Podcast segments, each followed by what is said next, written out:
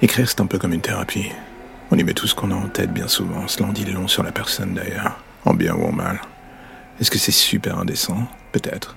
Est-ce que cela pousse les gens à se faire une fausse idée de cette personne, justement? C'est une éventualité. Moi, en ce qui me concerne, j'écris des horreurs et j'avoue, j'aime ça. Mais il y a un point de vue qui m'intrigue encore et toujours c'est d'entendre encore les mêmes questions qui se posent. D'où est-ce que cela devient?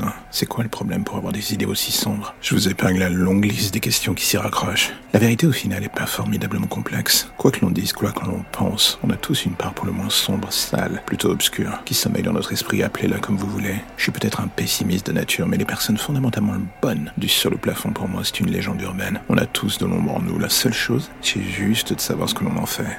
Est-ce qu'on embrasse cette partie-là?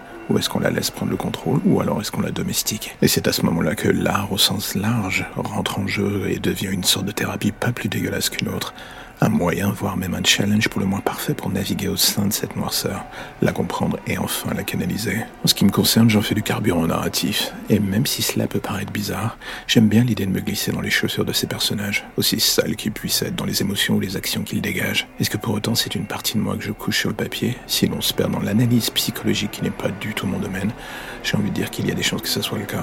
Il y a toujours de soi dans ce merdier. Mais il y a aussi et surtout l'art si délicat du mensonge qu'on nomme la fiction.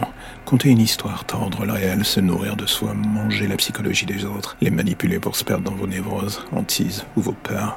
Cela demande de comprendre ceux qui sont en face de nous, de dompter ses propres peurs et de savoir les mettre sous cloche. Est-ce que les écrivains, narrateurs ou scénaristes d'horreur sont des psychopathes?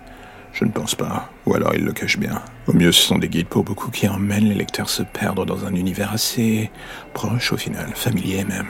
Ou à l'abri des pages blanches ou tachées de sang, ils voient un miroir de leur propre perversion. Ce qui nous amène au final vers une question sans réponse. Qui est le plus pervers des deux? Le lecteur ou le narrateur?